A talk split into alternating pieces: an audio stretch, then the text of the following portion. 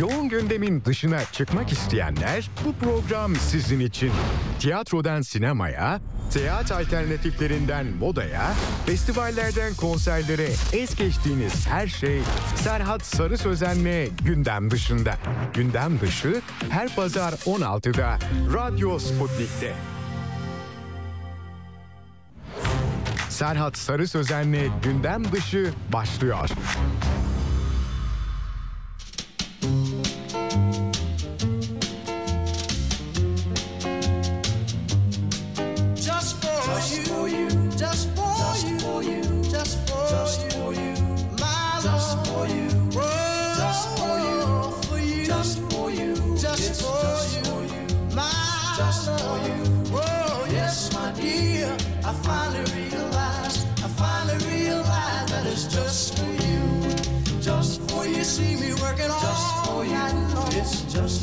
Till my stress is gone. It's for yes, my dear. Oh, yes, it is. I finally realize it's all that it's just for you. Yeah, just when you see me working all the day, it's just working all of my stress away. It's for yes, my dear. Oh, yes, it is. I finally realize it's all that it's just for you. Just for you. Oh, just for you. It's just for you. Could it be just for you? Just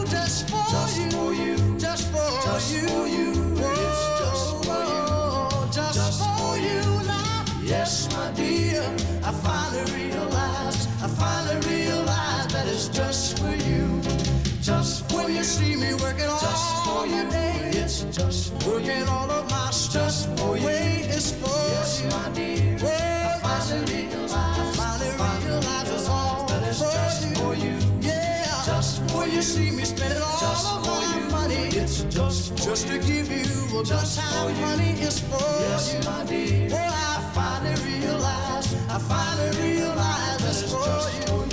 It's for you, for you, my It's just for you. It's for just you, for you, sweet just for you. I just for you. It's just for you. It's for you now. Yes, my dear. I finally realized. I finally realized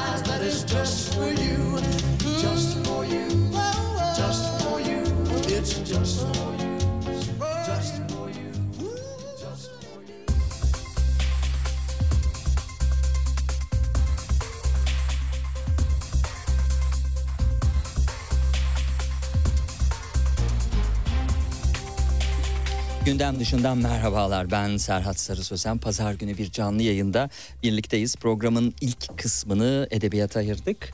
Ee, ve e, ilk kısımda Faruk Turinay bizimle olacak. Öyküleriyle tanımıştık biz onu. Ee, ama şimdi e, romanı da Everest'ten yakın zamanda çıktı. Romanı hakkında da e, bol bol e, konuşacağız. Hoş geldiniz. Hoş bulduk, teşekkür ederim. Nasıl gidiyor? Yolunda mı her şey? Çok sağ olun. Umarım sizin de güzeldir her şey. Evet teşekkür ederim sağ olun. Şöyle bir bakalım Faruk Turinay'ın yaptıklarına. Ankara doğumlu bir e, yazar. Bilgi Üniversitesi Hukuk Fakültesinden mezun oldu ki e, aslında hukukçular da edebiyat alanında Behçet Çelik ve daha birçok diğer hukukçu da e, programa konuk olan e, çok güzel şeyler yaptığını uzaktan da takip ediyorduk zaten. Stüdyomuzda konuk ettiğimiz zaman da ayrıca mutlu olduk. Galatasaray Üniversitesi'nde kamu hukuku doktorasını tamamladı e, öykü, çeviri, deneme ve gezi yazıları e, yazdı. Yazılarının nerelerde yayınlandığını konuşacağız ama önce hukuk kariyerine gelelim. Aslında hukuk kariyerini de aktif olarak kullanıyor. Şu an bir üniversitede öğretim üyesi. Evet, evet. Evet. O ikiye bölünmüş durumda mıyız? Nasılız? Yani yazar e, Faruk Turunay ve e, doktor e, Faruk Hoca e, a- nasıl böyle bir gitgeller yaşıyoruz? E tabii kolay değil aslında yani. Aha. E, tamamen bütün zamanını edebiyata vakfeden birisi kadar e, rahat değilim kuşkusuz. Evet. Sonuçta e, mesela yarın ceza muhakemesi hukuku dersi anlatacağım sabahın 10'unda. Evet. E, işte bir yandan bir kitap yazıyorum ceza hukukuyla ilgili yine. Ama bir yandan da daha e, 15-20 gün önce işte sinema e, bir yazarın gözünden sinema ve diğer tuhaf şeyler diye bir yazı yazdım. Hmm. Oturup e, işte onda kitaplık dergisine gönderdim. Bir yandan da öyle bir şey. Yani dolayısıyla zamanı daha verimli e, kullanmak gerekiyor. Evet tabii e, başka bir şeyler daha yapmak gerekiyoruz gerekiyor diyorsunuz. Haklısınız. Zaten başka bir şeyler daha yapmayan tek kişi Orhan Pamuk. Onun dışında herkes bir şeyler yapmak durumunda e, e, edebiyatla ne kadar haşır neşir olsa da. Yalnız şöyle bir durum var. Baktığım zaman e, bu hafta öykülerin e, tamamını okuma e, gayretinde oldum. Yine keza romanı okuma gayretinde oldum. Hem can yayınlarından hem Everest'ten eserlerin çıktığını görüyoruz. Dolayısıyla hobi olarak bir çalışma değil, hobi olarak bir yazın çizin işi değil. Gerçekten Türkiye'nin en iyi yerlerinde ve bu yerlerde de çok iyi metinler, güçlü metinler yazılıyor. Bu anlamda e, esasında e, şu geldi benim aklıma.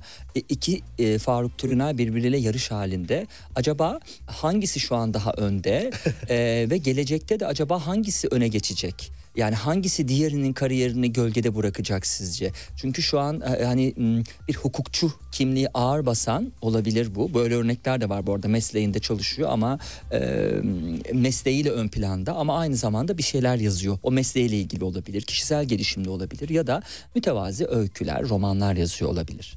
Şimdi bakıldığı zaman sizin yaz işlerinize öyle çok mütevazi çalışmalar değil asla hiçbirisi. Dolayısıyla bir süre sonra e, edebiyatçı Faruk Turunay'ın cezacı Faruk Hoca'yı geride bırakacağı ya da tam tersi olacağı ile ilgili nasıl bir öngörünüz var? E, bunu tahmin edemiyorum ama zaten herhalde e, tahmin etmek de zor gibi. İkisi başa baş gitmeyecek ama herhalde. Gider mi? Bilmiyorum. Bu tamamen tesadüflerle şekillenecek Hmm. bence. Yani e, 20 yıl sonra, 50 yıl sonra. Siz e, hangisi olmasını tercih edersiniz? zor bir soru oldu. Ee, yani dinleyicilerimizin daha ziyade sanatla alakalı olduğunu varsayarak Çok politik. e, e, sanat ve edebiyattan yana e, daha iyi işler yapmayı tercih ederim. Ama şu an bir hukuk radyosu olsaydı e, ya da bir hukukta bir sempozyum olsaydı. Sempozyum ne olsaydı. alakası var kardeşim? Öykü roman yazıyoruz işte boş kaldıkça diyecektiniz belki de. Peki. Bu arada yazılan yerlere bakınca bu defa edebiyatçı Faruk Türüne'ye dönüyorum. Varlık, kitaplık, sözcükler, lacivert, Öykü gazetesi, e, Pul Biber, Güncel Hukuk, Hürriyet ve Radikal'de metinlerin yer aldığını görüyoruz. E, zaten varlığı da en başa çekmekle e, bir prestij e, şeyi olarak değil mi yayını olarak eski bir dergi. ee, evet. evet evet çok önemli bir dergi. Ee, bu sıralamayı yazıların gönderildiği tarihe göre mi yaptınız? Yok e, aslında dergileri ve gazeteleri kendi içinde grupladım Hmm, diyebilirim. Peki. 2015'te gezi yazılarından oluşan kitabı Zamanın Üzerinde Seyahat e, değil mi? Yayınlandı Hı hı. bir kitap olarak. Evet işte 2015 yılında. Hı hı. Ee, kaç yaşlarındaydınız 2015'te? 2015 herhalde o 27. Evet. E, Nereler vardı? E, 2015 itibariyle 27 yaşında genç Faruk Turinay'ın böyle daha ziyade seyahat ettiği yerler, ülke içi mi çoktu yoksa ülke dışı da vardır muhtemelen. Nereleri anlattınız? Aslında ikisi de çok değildi bence yani gezmek Aha. istediklerim yerler. Güzel bir başlangıç olmuş ama değil mi gezi kitabı olarak yine de? Ee, evet evet çünkü yani bir de şöyle şimdi o kitaba Murat Belge bir ön söz yazdı ve Hmm. işte gezi edebiyatımıza Faruk hayır- hayırlı olsun e, Hmm. da dedi en son ön sözün sonunda. Dolayısıyla yani o andan bakacak olursak ben bir gezi yazarı gibiydim Hmm. ama sonra öyle olmadığım anlaşıldı yani. Ben de aslında öyle olmadığımı e, tahmin ediyordum. Evet. Bu arada buyurun. E, dolayısıyla nere, ha, nereleri gezdim? e, İtalya e, da bazı şehirleri gezdim. E, Batum'a uğradım e, Gürcistan'da. Efendim e, Hırvatistan'a Dubrovnik'e e, gittim. E, dolayısıyla yurt dışı gezileri aslında tamam var ama çok değil. Bunları da yazdım ama kısmen e, yazdım. Türkiye'de bazı yerler var. Ama yani kitabın e, yarısından birazcık fazlası belki Türkiye'dir. Geri kalanı yurt dışıdır. Evet. Ee, ama yazmak istediklerim aslında bunun e, çok daha fazlasıydı. Yani Evet. mesela e, Floransa'yı yazdım ama mesela e, Venedik'i çok e, sevmeme rağmen belki daha uzun anlatabilirdim. Kısa anlattım. E, Napoli'ye hiç değinmedim mesela gibi. Hani böyle şeyler de aklımda hala. Evet. Bu arada tabii ilk e, kitap gezi kitabı E, ama Murat Belge de birçok şeyi değiştiriyor. Çünkü bir tanrı yazar olarak e, gelmiş e, oturmuş bir ön söz yazmış. Bu da değil mi? Evet. Bir başlangıç olarak bence e, muazzam bir katkı olsa gerek. E, kimlerin desteğini hissediyorsunuz arkanızda? Murat Belge'yi sayabiliriz belki edebiyatınızda. Ee, aslında yani biraz karşılaşmalar, tesadüfler rol oynadı. Yani e, Murat Belge eskiden üniversiteden e, bir tanışıklığım pek yoktu ama e, kitabı e, yazdıktan sonra aklıma bir iki kişi gelmişti. Bir tanesi İlber Ortaylı'ydı. E, ama o e, ya dedi ben çok kitabı okudu e, ve dedi ki ya benim çok e, emeğimin geçmediği kitaplarda ben ön söz yazmaya çekiniyorum Hmm. dedi. Hı hı. Ee, daha sonra tesadüfen aklıma Murat Belge geldi. Hmm. Ee, tabii aynı sizin belirttiğiniz gibi bir tanrı yazar. Yani bizim işte Radikal 2 zamanlarında 2005'ler 2010'lar zamanında e, bizim için çok e, unik birisiydi. Yani hem iyi bir akademisyen hem iyi bir İngiliz filoloğu hem de iyi bir gezi yazarı. Çünkü onun başka kentler başka denizler diye uzun bir kitap serisi var. Ee, ve sağ olsun e, kabul etti. Ee, ama dediğim gibi yani bu işler biraz kendiliğinden oluyor. Ee, tesadüfen e, bir ziyaret yaptım. Ee, o da çok ilgilendi. Ee, dolayısıyla ama arada hala görüşürüz yani kendisiyle. Peki şahane. Ee, gelelim e, ilk e, öykü kitabına. Değil mi? Ee, şapkanın şapkamın içindeki kıraathane. Ee, burada birçok e, alanda yazılan e, Faruk Turinay'ın biriktirdiği e, öyküler var sevgili dinleyenler. 17 öyküden oluşuyor e, bu kitap.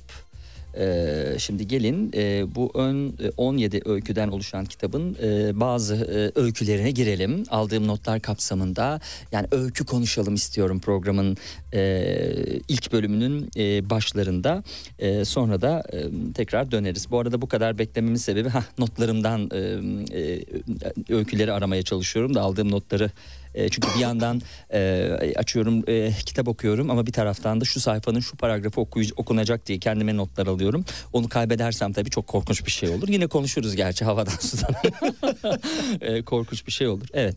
Dinleyiciyle anlatıcı, mizahla melankoli arasında gidip gelen şaşırtıcı anlatımıyla şapkanın içindeki kıraathane felsefenin, bilimin, mitolojinin, sanatın ve hayatın bulanık sularında geziniyor ve intiharla gerçekliği, sahtelikle aşkı, öfkeyle edebi yaratıcılığı, hayatı yaşama arzusuyla karşı karşıya getirerek sorguluyor bu kitabın arka tarafından da. Gelelim kitabın içine. Bazı öykülere bakacak olursak e, tek tesellim bu. E, öyküsü ilk öykü kitapta.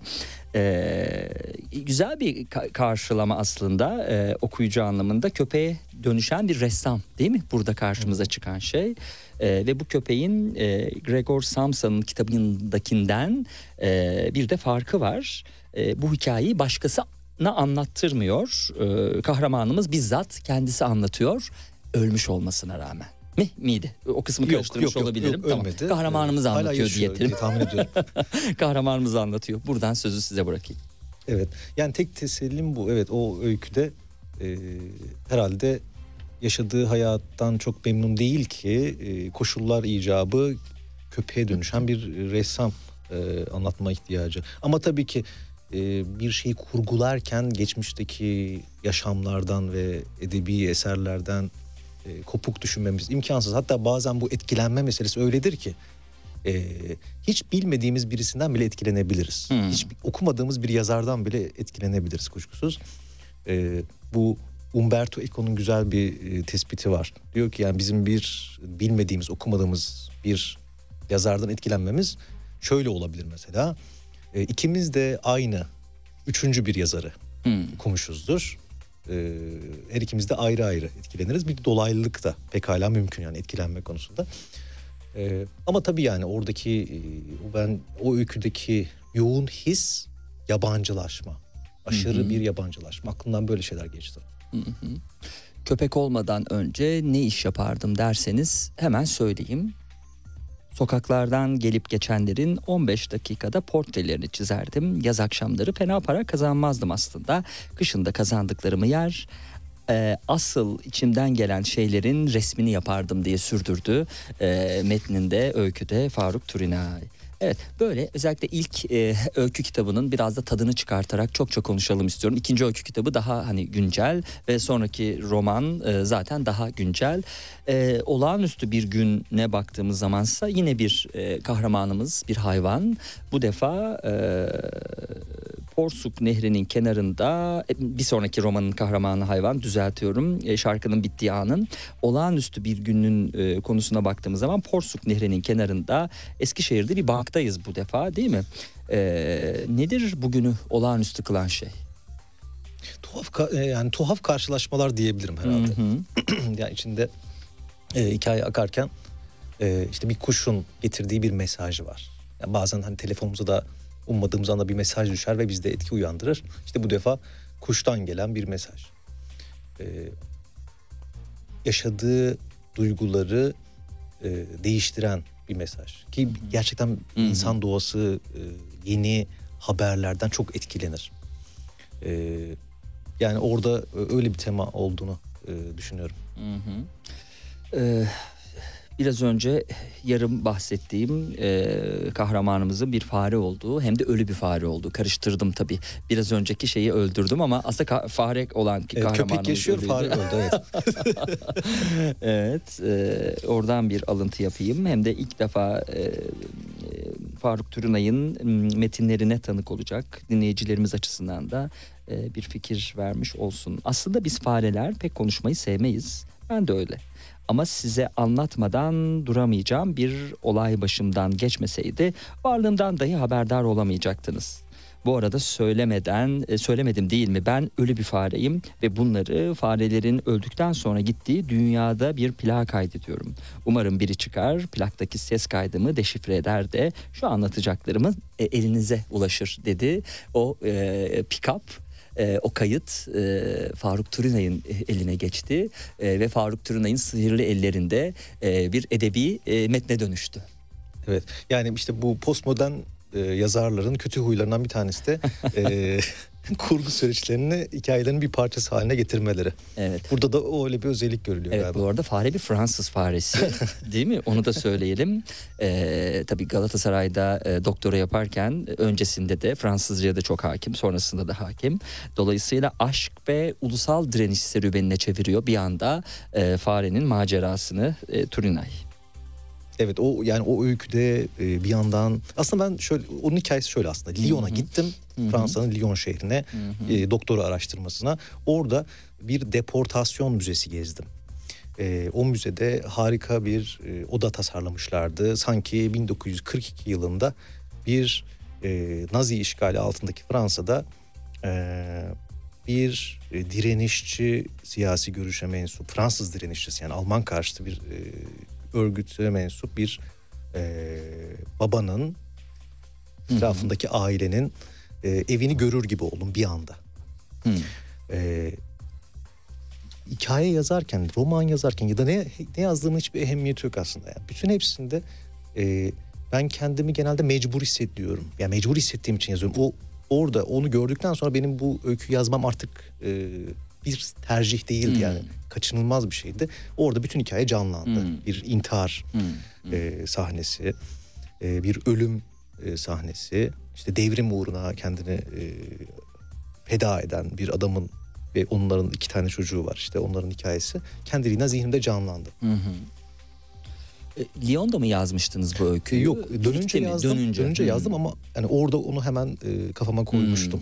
Tarih aralığı neydi peki bu e, şu an elimde tuttuğum e, şapkamın içindeki kıraathanenin öykülerinin? E, aslında biraz dağınık ama 2017 diyebilirim. 2017 2016. Kabaca böyle diyebilirim. İki yıllık bir çalışmanın ürünü. Yaklaşık olarak Ee, evet. diğer mesela dergilere gönderdiğiniz öykülerden toplanan e, e, öyküler var mı aralarında peki? Yok hepsi yeni yazıldı o can Aslında yayınlarında. 2014'e kadar sarkabilir bir tanesi Hmm, mesela bir tane. hı hı. Çünkü hatta kitabın adını veren şapkamın içindeki Hmm, kıraathane öyküsü. Sonlardaki öykü. e, belki 2013'te yazdım. 2014'te e, Lacivert Hmm. dergisinde yayınlanmıştı.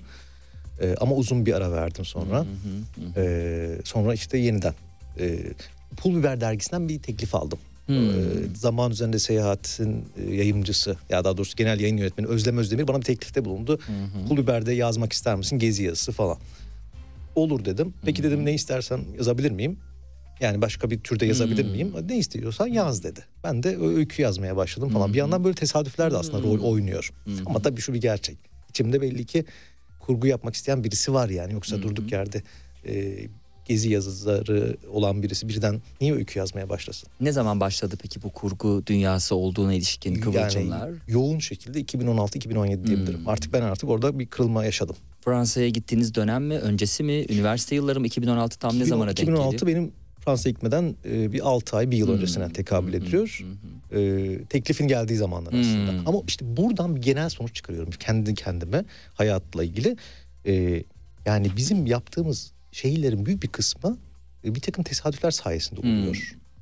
E, yani tabii ki e, mesela ilham denilen bir şey vardır ama ilham için e, geçen bir kitapta okudum. Bu Celal Şengör'ün e, hayatını anlattığı ve tecrübelerini anlattığı bir kitap. Diyor ki ilham dediğimiz şey zihne kendiliğinden gelen bir şey değildir. Zihin öyle bir hazır vaziyette olmalıdır ki ilham geldiğinde o bir meyveye dönüşsün, esere dönüşsün. E, bu ikisi birleşiyor yani orada aslında.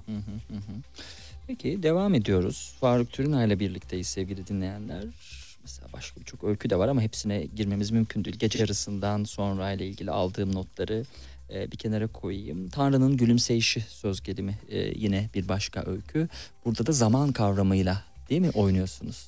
Neler yapıyorsunuz? Evet, zaman orada biraz tanrılaşıyor Hı galiba. hı, hı hı. Zamana yüklenen anlam evet değişiyor. Evet evet zaman tanrılaşıyor. Ee, Bir gece yani- rüyamda zamanı ete kemiğe bürünmüş halde görmüştüm diyor tam olarak ilgili kısmı e, eğer e, okuyacak olursam. E, bronz rengi teni, uzun sakalı ve kanatlarıyla gözlerini neredeyse kapatmış halde yanı başımdaydı. Sol elini ileri yukarıya doğru uzattı ve beraber yükseldik gökyüzüne. Öyle yükseldik ki önce dünya mavi bir gezegen oluverdi. Sonra güneş orta büyüklükte ömrünün e, yarısını arkada bırakan titrek bir yıldıza dönüştü. Ardından da Samanyolu ressamın fırçasından boşluğa sıçrayan bir boya haline geliverdi diye e, anlattığı metinde e, Faruk Türünay. Peki e, ikinci e, öykü kitabı Dipsiz Göl aslında hani böyle demeyeyim ama hani benzer hani anlatım tekniği olarak daha benzer e, konulara odaklandığınız e, okuyucunun daha böyle dikkatli okuması gereken metinler topluluğu değil mi? Hani E, evet, ilk evet. öykü kitabına göre. Bu arada çok ciddi bir e, iki öykü kitabı arasında sanki e, yazım farkı var. Ne dersiniz? Ee, var mı ya da size göre? Aslında benim açımdan bakacak olursak e, yani aynı e, gidişatın ürünü Hı. gibi geliyor bana. E, ama e, okuyucularda şunu fark ettim e, arkadaşlarımdan. Şapkamın içindeki kıraathaneyi daha e, rahat okunabilir, Hı. daha samimi, Hı. daha e, klasiğe yakın buluyorlar. Dipsiz Göl onlara daha ağır, daha Evet. karmaşık, daha göndermeli Evet. e, daha e, üst kurmacalı bir metin gibi geliyor. E, ama aslında Dipsiz Göl'de de klasiğe yakın öyküler Hı var. Mesela bir editörün e, hayali bir 100 sene öncesine Yakup Kadri zamanında Hı, hayali bir yolculuğu Evet. anlatan nispeten klasik bir hikaye var. Ki mesela Haydar Ergülen, şair Haydar hı. Ergülen e, demişti ki bana işte özel bir görüşmemizde e, Dipsiz Göl'de benim en çok beğendiğim öykü oydu falan demişti. Ama tabii ki diğer uçta da Ulysses, James Joyce'un Ulysses e, kitabını okuduktan sonra kendimi yazmak zorunda hissettiğim bir öykü vardı. O öykü mesela o da değil mi? çok, Çok uç bir nokta. bir evet, öykü. orada da artık e, edebiyat bitiyor. Artık sanki edebiyatın e, kendisi bir edebi mesele haline geliyor gibiydi falan. Ama e, yine ben aynı şeyi söyleyeceğim. Bilerek yapmadım. Yani her şey kendiliğinden oldu. Evet. Ama valla t- e, Twitter'da da arkadaşlar haberleştirdiler. Epey de ilgi gördü. E, o geçen haftaki e, konuğumun söylediği sözler hemen Twitter'a bakayım. E, şu değil yani. E, gündem dışında konuk olan romancı Seyfettin Araç ağdalı, sert ve okuması zor romanlar yazmayı seviyorum. Okuyucular okurken zorlansın. Gerçek edebiyatı benim romanlarımda görsünler istiyorum e, cümlesine konu bir çabanın ürünü değil. içinizden geldiği gibi anladığım kadarıyla sizin yazmış olduğunuz şeyler. Öyle de olabilir bu arada. Hani Seyfettin Araç'a da gayet sevgilerimizi gönderelim bir, bir kritize etmiyoruz yani. Hani fakat o amaçla değil. içinizden e, bu şekilde geldiği için. Peki e, bir masal acaba anlatırsak mı size tam bu noktada ikiz medyalar masalı böyle bir Atina taraflarına bir baksak mı ne dersiniz? Hani böyle o öyküden konuşacak olsak. Evet İkiz Medyalar masalı aslında bir açıdan bakıldığında Hı hı. e, bir sonraki hikayeyle ancak Hı. tamamlanabilecek bir öykü. Yarım kaldı aslında. Yani İkiz Medyalar masalında e, e, kadın kıskançlığının sonuçlarıyla alakalı bir hikaye. E, İkiz Medyalar. Çünkü Medea dediğimiz karakter aslında bir işte Yunan mitolojisinde Hı hı. e, İazon'un yani kocasının ihanetini çok ağır bir şekilde e, hatta müşterek çocuklarıyla cezalandıran çok acayip bir e, prenses. Bir Kolkis prensesi. E, zihninde öyle bir imaj oluşturmuştu. E, dolayısıyla e, anlatmak istediklerimin ancak herhalde yarısını anlatabildim Hmm. o öyküde. Hı hı. Onun eksikliğini hala hissederim yani. O yarım kaldı yani. Nasıl tamamlanacak peki? Belki bir novella ya da bir roman mı olacak? Evet. Genelde şöyle oluyor. Olur mu? e, eksik bir şeyi baştan bir daha yazmak en iyisidir ve daha geniş. Hmm. Aynen sizin belirttiğiniz Hmm. gibi. Hmm. Geniş bir şekilde yazmak lazım. Evet Faruk Türünay'ın Can Yayınları etiketiyle çıkan sonra Everest'e transfer oldu. Evet şapkamın içindeki kıraathaneyi e, konuşuyoruz.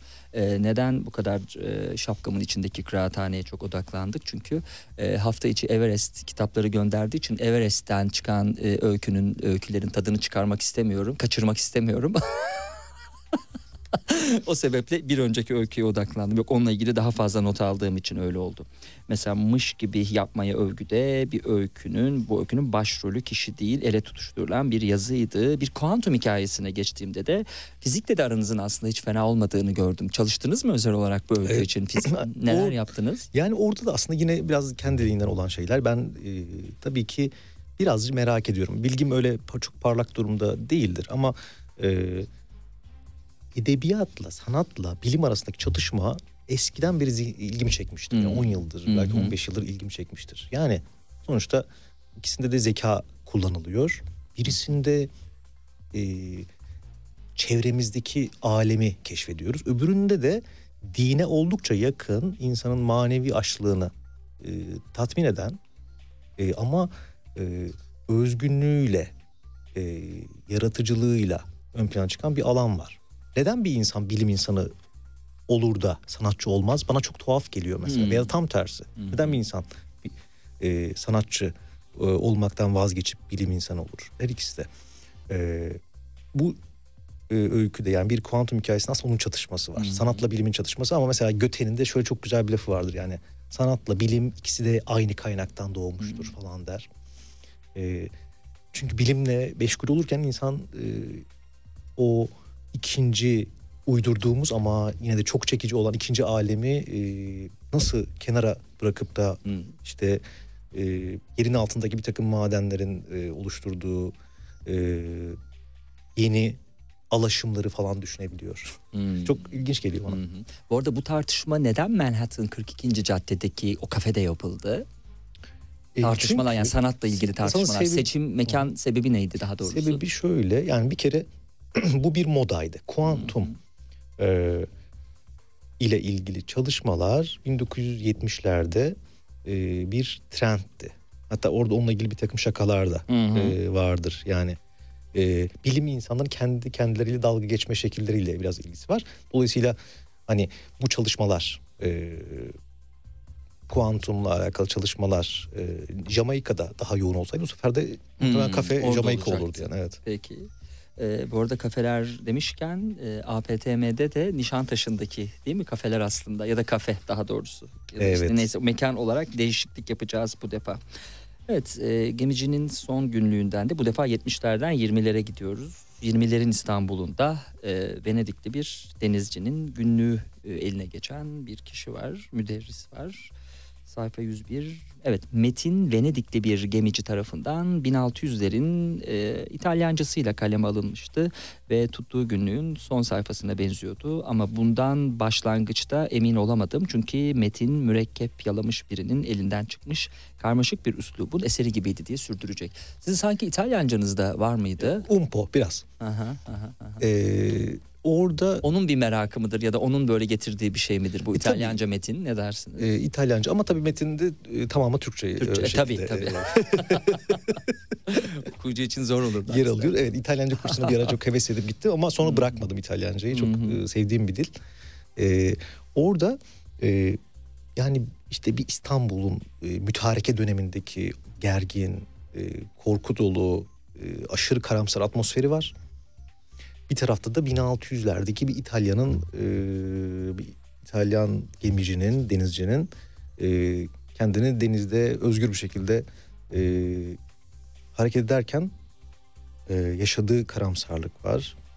E, işte o İtalyan denizciyi 1920'lerin mütareke dönemindeki İstanbul'una getirmek istedim.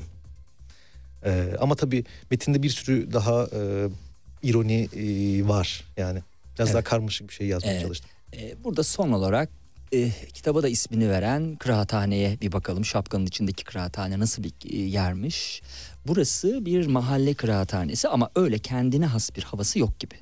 Mesela şöyle kaygısız, yüksek perdeden, katıksız, Ege ağzından şakalar duyulmuyor.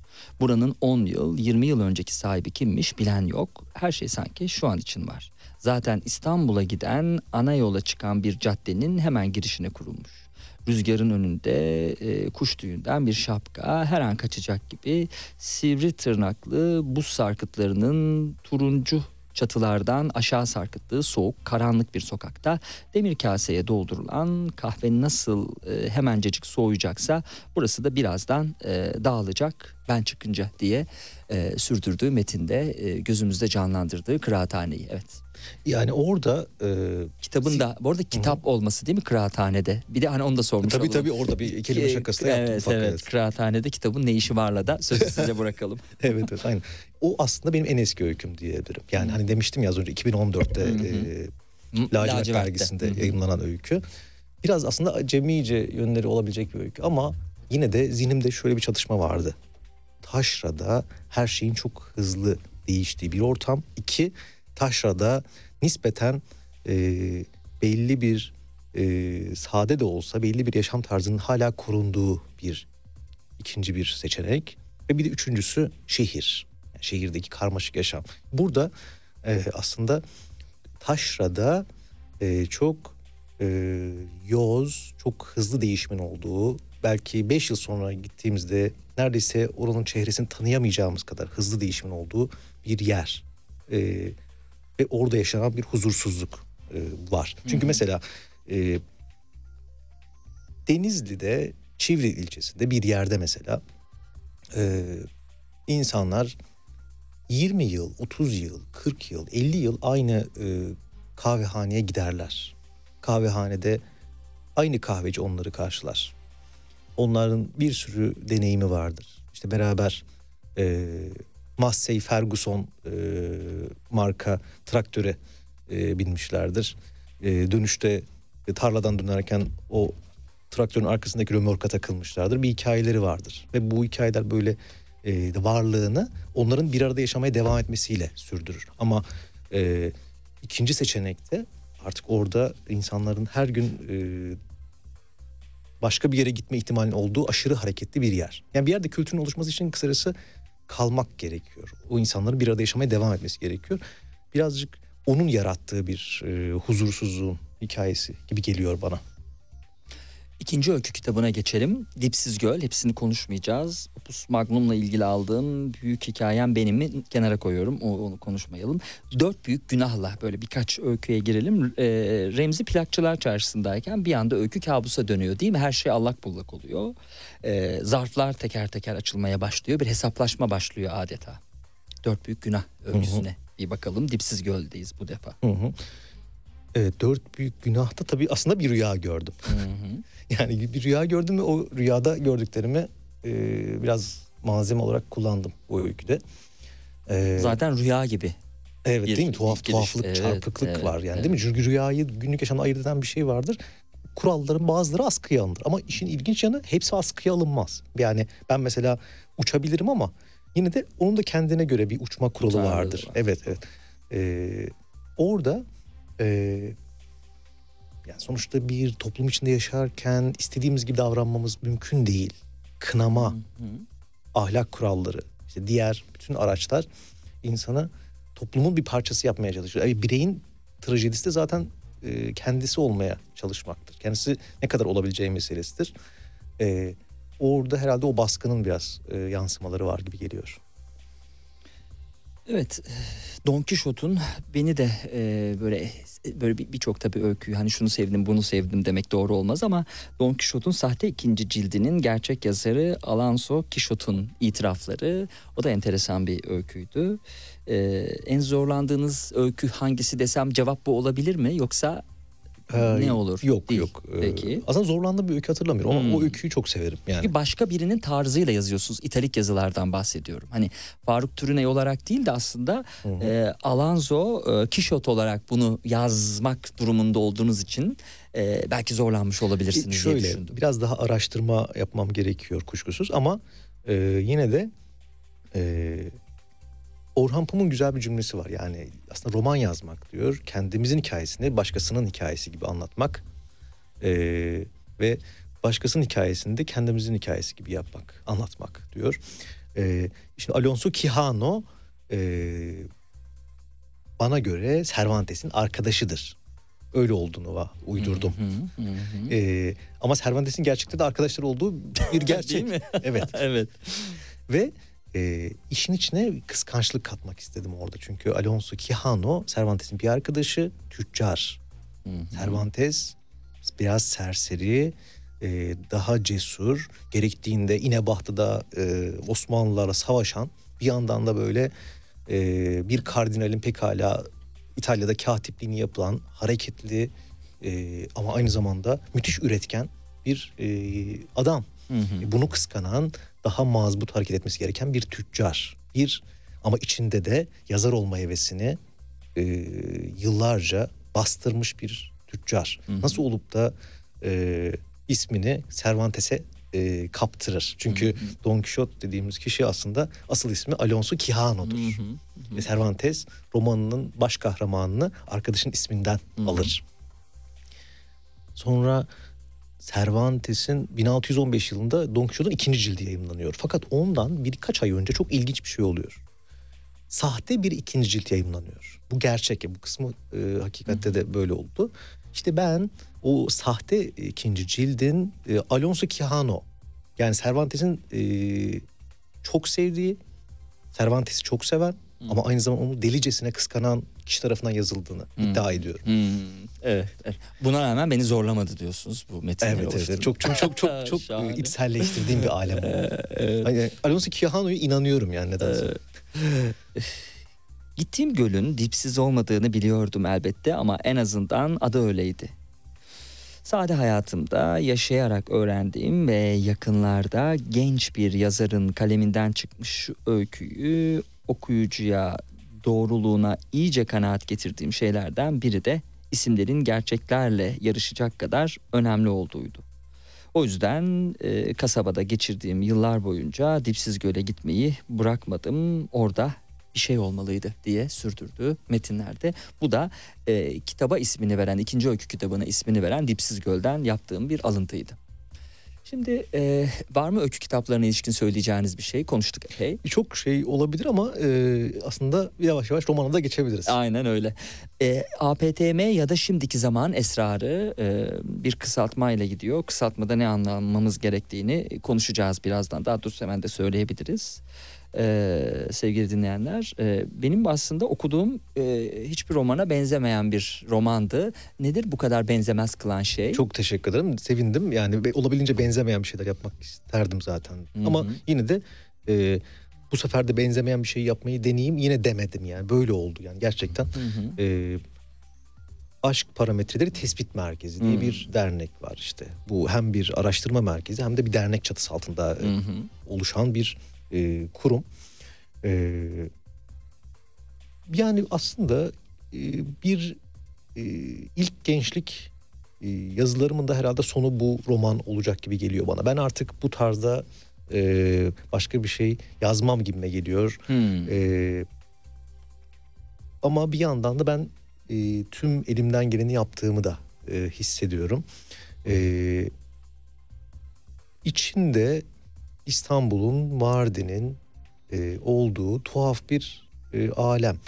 Ee, Saatleri Ayarlama Enstitüsü diye Tanpınar'ın bir romanı var. Hı hı. O romanı ben e, üniversitede okuduğum zaman hemen aynı yaz e, Denizli'ye gittim. Anneannemlerin e, evine bir anda kendimi roman yazarken buldum. İlk 20 sayfasını e, hemen 15-20 gün içinde yazmış bulundum. E, roman aslında kısacası benim 2006 yılında başladığım bir e, metin. E, düşünün e, 15 yıl geçmiş aradan. Ben 15 yıl sonra tamamladım romanımı yani. E, böyle tuhaf bir hikayesi de var. Roman tuhaf ama roman e, yazılma e, hikayesi de biraz daha e, Tuhaf. yu- tuhaf öyle, öyle görünüyor. Evet kitap içinde aslında roman içinde kitap değil mi? Kitabın Kitap içinde bir içinde kitap daha var evet. Evet. Yine kitap ilk elime geçtiğinde sayfaların arasında gezinirken beni çok şaşırtan bir şey fark etmiştim. Aşağı yukarı 3000 yıl önce yazılmış olmasına rağmen kitap yalnızca günümüzde yaşayan birinin bilebileceği gerçek ya da kurgusal olaylardan da bahsediyordu. O vakitler 36 yaşına geldiğimde insanın yaşlanmasının duracağı ve binlerce yıl yaşayabileceği fakat e, çocuksu bir hayal gibi gelirdi bana ama yazılanlar önümdeydi. Orada bugünden 20. yüzyıldan ve daha eski dönemlerden aynı kayıtsızlıkla bahsediliyordu diye ilgi uyandıran e, kitaba ilişkin, kitabın içindeki kitaba ilişkin metinlerde. E, merkezin e, o bahsettiğiniz aşk parametreleri tespit merkezinin bir yüksek konseyi var. Böyle e, enteresan konseyler var değil mi? Bir, birkaçının adını söyleseniz disiplin konseyi diye isim geliyor. O ilginç değil o. Yani benim şu an söyleyeceğim. Başka birçok konsey var mesela ilgi çekici olan e, kitabın eğlenceli üslubuyla e, e, yansıttığınız. E, bu konseyin başkanı Timuçin'in isimsiz anlatıcının da aralarında bulunduğu ve komisyon başkanlıklarına atadığı 6 arkadaşın hedefi merkezi resmen bir derneğe dönüştürmektir. Bunun için de Mardin'de yaşayan Mehlika'yı da aralarına alırlar. Ancak bu sefer de ondan öğrendikleri kitap diye anılan çok eski ve esrarlı bir metni bulup sırlarını çözmeyi görev edinirler. Tesadüf gibi görünen gizemli deneyin anlatıcıyı Mardin'de kendini, Mehlika'yı, kitabı ve diğer hazineleri keşfedeceği işaretlere, simgelere ve tuhaflıklarla dolu bir maceraya sürükler. Her şey bir planın parçası mıdır yoksa sadece ilk kuralını bildiğimiz diğer kurallarını ise ancak tahmin edebileceğimiz gerçekçi bir oyun mu diye e, kitabın arka tarafından ve basın ya da basın bülteninden tam hatırlamıyorum bu metni nereden aldığımı e, bir girişle birlikte. E, şimdi sayfa 17'ye baktığımız zaman APTM'nin açılımı diyor. E, o paragraf neredeydi? Sayfa 17. Arkadaşlarımla beraber evet arkadaşlarımla beraber kurduğumuz derneğin çatısı altında yürüttüğümüz faaliyetlerin havanda su dövmekle eşdeğer olduğunu az kişi söylememişti. Üstelik kimileri bunu bile yapmadığımızı iddia etmişti. Kime ne? Hayatta bir şeyi yapmış olmak ve olmamak arasındaki fark hatırlanmak mı? Eğer fark buysa biz yani aşk parametreleri tespit merkezinin kurucuları bir şey yapmakla kalmadık. Büyük işlerde başardık hatırlanacağız diye sürdürdü. Ee, kahramanın kendi iddialı cümlelerinde. Yani zihnimde insanların örgütlenmesi hep böyle Hmm. çekici bir olay olmuş. Yani insanlar devlet kuruyor. Oysa devlet diye bir şey yok. İnsanlar şirket kurar mesela anonim şirket ama anonim şirket diye bir şey doğada yoktur. İnsanlar e, çok köklü dernekler kurarlar ama öyle bir dernek tabiatta bilimsel olarak yoktur aslında. Tamamen biz var olduğuna inandığımız için vardır. O yüzden bir kere böyle bir tuhaflıkla karşı karşıyaydım. E, bir şeyler yaratmak ama o şeyin aslında e, yalnızca insanların varsayımıyla var olabilmesi e, aslında bir yandan dinle de işi benzeştiriyor. Yani e, bir din nasıl var olur? O inananlar var olduğu sürece var olur. İşte bir e, araştırma merkezi de öyle. Bunlar e, belli ki çok inanmışlar. Öyle bir dernek, Hmm. öyle bir e, merkez olduğuna. Evet. Bu, bu arada bu e, şeylerle durumlarla e, yazar e, dünyasında e, değil mi böyle dalgasını da geçiyor. Hani o alt oluşumlar böyle tatlı tatlı bir mizahla aslında bu ele alınıyor, iyi de yapılıyor. E, e, tabii din kavramını söylemişken güneş tapınağı değil mi? Numeroloji bilimi, ruhani eğitim, seçilmişler, ahit sandığı da e, kitabın gizemli dünyasında okurun karşısına tak tak tak tak diye çıkıyor.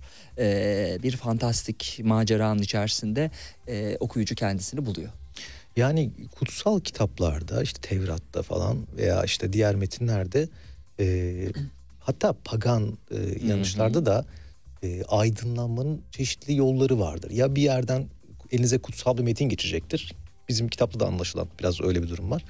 E, ya da Ee, biz bir, öyle bir şey yapacağız ki kendi kendimize aydınlanacağız. Mesela bazı pagan e, inanışlarında cinsel birleşme bir aydınlanma şeklidir ki e, galiba bu kitapta da benzer bir şey var. Yani e, insanların olağan yaşamından uzaklaşması böyle çarpıcı bir şeye bağlı. Ya da dışarıda, dışarıdan bir mektup alacağız. Mesela Dipsiz Göl'de öyle bir şey oluyor. Bir yerden bir e, cihaz geliyor. Cihazı bir açıyoruz bakıyoruz içinde bir mektup var. Gökten göklerden gelen mektup ya da e, bir metni e, elde edeceğiz. Şimdi bir metin nasıl elde edilir? Birisi bize verebilir, ikincisi biz yazabiliriz. İşte belki de buradaki meselede kişinin kendi yazdığı metni kutsal zannetmesi, kutsal olduğuna inanmaya başlaması. Böyle bir tuhaflık da var. Artık her şeyi anlamıştım diye e, bir kitabın ilerleyen sayfalarında ve ben her şeyin her şeyin bağlantılı olduğundan en ufak bir şüphem yoktu. Kitap ve onun kutsal mukaddimesi olan içindeki mucizevi hikmetlerden başka Kral Solomon'un ve Babil'in hazinelerini gösteren ahit kitabın ilk cümlesinde sadece ilk iki harfi yanan geçmiş ve gelecek kelimeleri saray katibi ve diğer seçilmişler emanet ve diğer tüm gizli hazineler sonsuz hikmetten nasibini almamış bir harici için saplantılı birinin hezeyanlarından ibaretmiş gibi görünen o toplantılarımız APTM'nin yüce amacı gecenin öyküsü ve masalların masalı karşıma durmadan çıkan ve derin anlamlara gebe olan o simgeler, Defne'nin gördüğü rüyanın e, tabiri beni Mardin'e sürükleyen mesajla e, sezgilerimin gerçek anlamını ve tüm zamanlarda aynı anda yaşayan adamın aslında kim olduğu zihnimde o kadar berraktı ki diye e, böyle çözmüş ama okuyucuya da henüz vermeye hazır mı acaba? E, artık detayını da e, Faruk Türünay'ın e, e, metinlerinden okursunuz. Aslında bir yani özür dilerim. Estağfurullah. aslında bir yandan şey yapmaya çalıştım. Yani bir e, şifreli metin yazmaya Hmm. çalıştım. Yani ben hani birazcık e, çözülmesini e, bekliyorum. Yani öyle bir şey e, gönlümden geçirdim. Çünkü kutsal kitaplar da biraz öyle değil mi? Hmm. Yani bize öyle bir söz söylüyorlar ki biz anlamıyoruz ilk bakışta. Evet. Ama sonra e, onu anlam yüklemeye başlıyoruz. Evet. Ama anlam yüklememiz bize bağlı. bize bağlı tabii yani oradan o anlamda çıkabilir bu anlamda çıkabilir bambaşka bir şey de çıkabilir o yüzden öyle hani net olmaması gerekiyor siz de e, gelecek kuşaklar ancak beni anlayabilir düşüncesinden yola Ee, yok öyle e, düşünmüyorum. Çünkü e, hani tabii ki kitapla ilgili bir iki yazı çıktı. Ee, hani yani anlaşıldığımı hissettim. Ee, ama e, yani bu e, bir yandan da daha açıkta olamazdım yani. Elimden geleni yaptım açık olmak için. Bir, bir tane yazar vardı aslında. Bir ara karşılaşmıştık. Bana demişti ki Faruk Bey ben sizin şimdi Dipsiz Göl kitabınızı okuyorum. Fakat beğeniyorum ama e, keşke demişti biraz daha açık yazsanız. E, biz böyle e, sizin kastettiğinizi anlamak için gerçekten bir e, şifre çözmeye e, çalışıyor gibi hissediyoruz kendimizi. Ben de şöyle demiştim. Bir sonraki kitap kesinlikle daha açık olacak. O yüzden şimdi de yine aynı şeyi söyleyebilirim. Bir sonraki romanım e, daha açık olacak. Hmm, ne olacak peki konu yazmaya başladık o zaman E, yazmaya başlamadım ama zihnimde bir şeyler e, var gibi görünüyor. ne var Ee, biraz daha böyle e, sanatçıların böyle kendi e, kişiliklerini inşa ettikleri süreçleri anlattığı bazı kitaplar vardır. İşte Bildungsroman diyorlar. İşte Almanca Bildung galiba yapmak, yaratmak falan gibi bir anlama geliyor. Ee, inşa romanı yani insanın kendini inşası biraz o tarz olacak gibi görünüyor. Evet, bence o yazar e, kim söyledi bilmiyorum. Yine anlamakta zorlanacak eğer böyle gidecekse bir inşa romanı olacaksa. Bakalım. E, bu arada APTM'de kitap içinde kitap dedik ama ilerleyen sayfalarda da e, bu defa öykü içinde yine kendi numaralandırılmış 40 başlıkta anlatı 40 mıydı acaba? 40 evet. A- Anlatılmış e, başka bir öyküde çıkıyor. E, açılımını tekrar söyleyecek olursak aşk parametreleri tespit merkezi ya da şimdiki zamanın esrarını e, böyle biraz e, konuşmuş olduk Faruk Turina'yla. Var mı son olarak söyleyeceğiniz bir şey? Çok teşekkür ederim davet ettiğiniz için. Bunları konuşacağımız çok az ortam var ve burası çok hoş bir ortam oldu gerçekten. Yaşasın teşekkür ederim. Ee, Ece Özbaş'ın e, Del Delice adlı e, kitabı e, Del Delice Kırık Bir Melodi e, hayatı zorluklardan geçen ve düşüp düşüp kalkan insan yaşamlarından küçük bir kare diyor. Sevgi Ayşe ve Pervin'in hayatlarının en önemli anlarından oluşan bu zincirin ilk halkası Yılmaz'ın deliliğiyle örülüyormuş. Bu kitabı size hediye etmek Aa, istiyoruz. Teşekkür ederim. Çok teşekkürler. Yayın eviniz bütün kitapları gönderdi. Hatta bir de fazla gönderdi. Sizden sonraki konağa da e, Dipsiz Gölü hediye edeceğim. E, size de bu e, Ece Özbaş'ın bu kitabını vermiş olalım. Çok Pekala. teşekkürler. Sevgili dinleyenler e, programın ilk kısmını bitirdik. Dakikalar içerisinde 17 haberlerine bağlanacağız. E, 17 haberlerinden sonra ise bu defa Furkan Derbedar'la e, hayat hareketin felsefesini konuşacağız. E, aslında spor konuşacağız. Programın ikinci kısmında edebiyattan yönümüzü spora çevireceğiz. E, boks e, milli Avrupa milli şampiyonu e, Furkan Derbazları'nda bizim için e, anlatacağı ona da soracağımız çok şey var. Serhat Sarı Sözen'le gündem dışı devam edecek.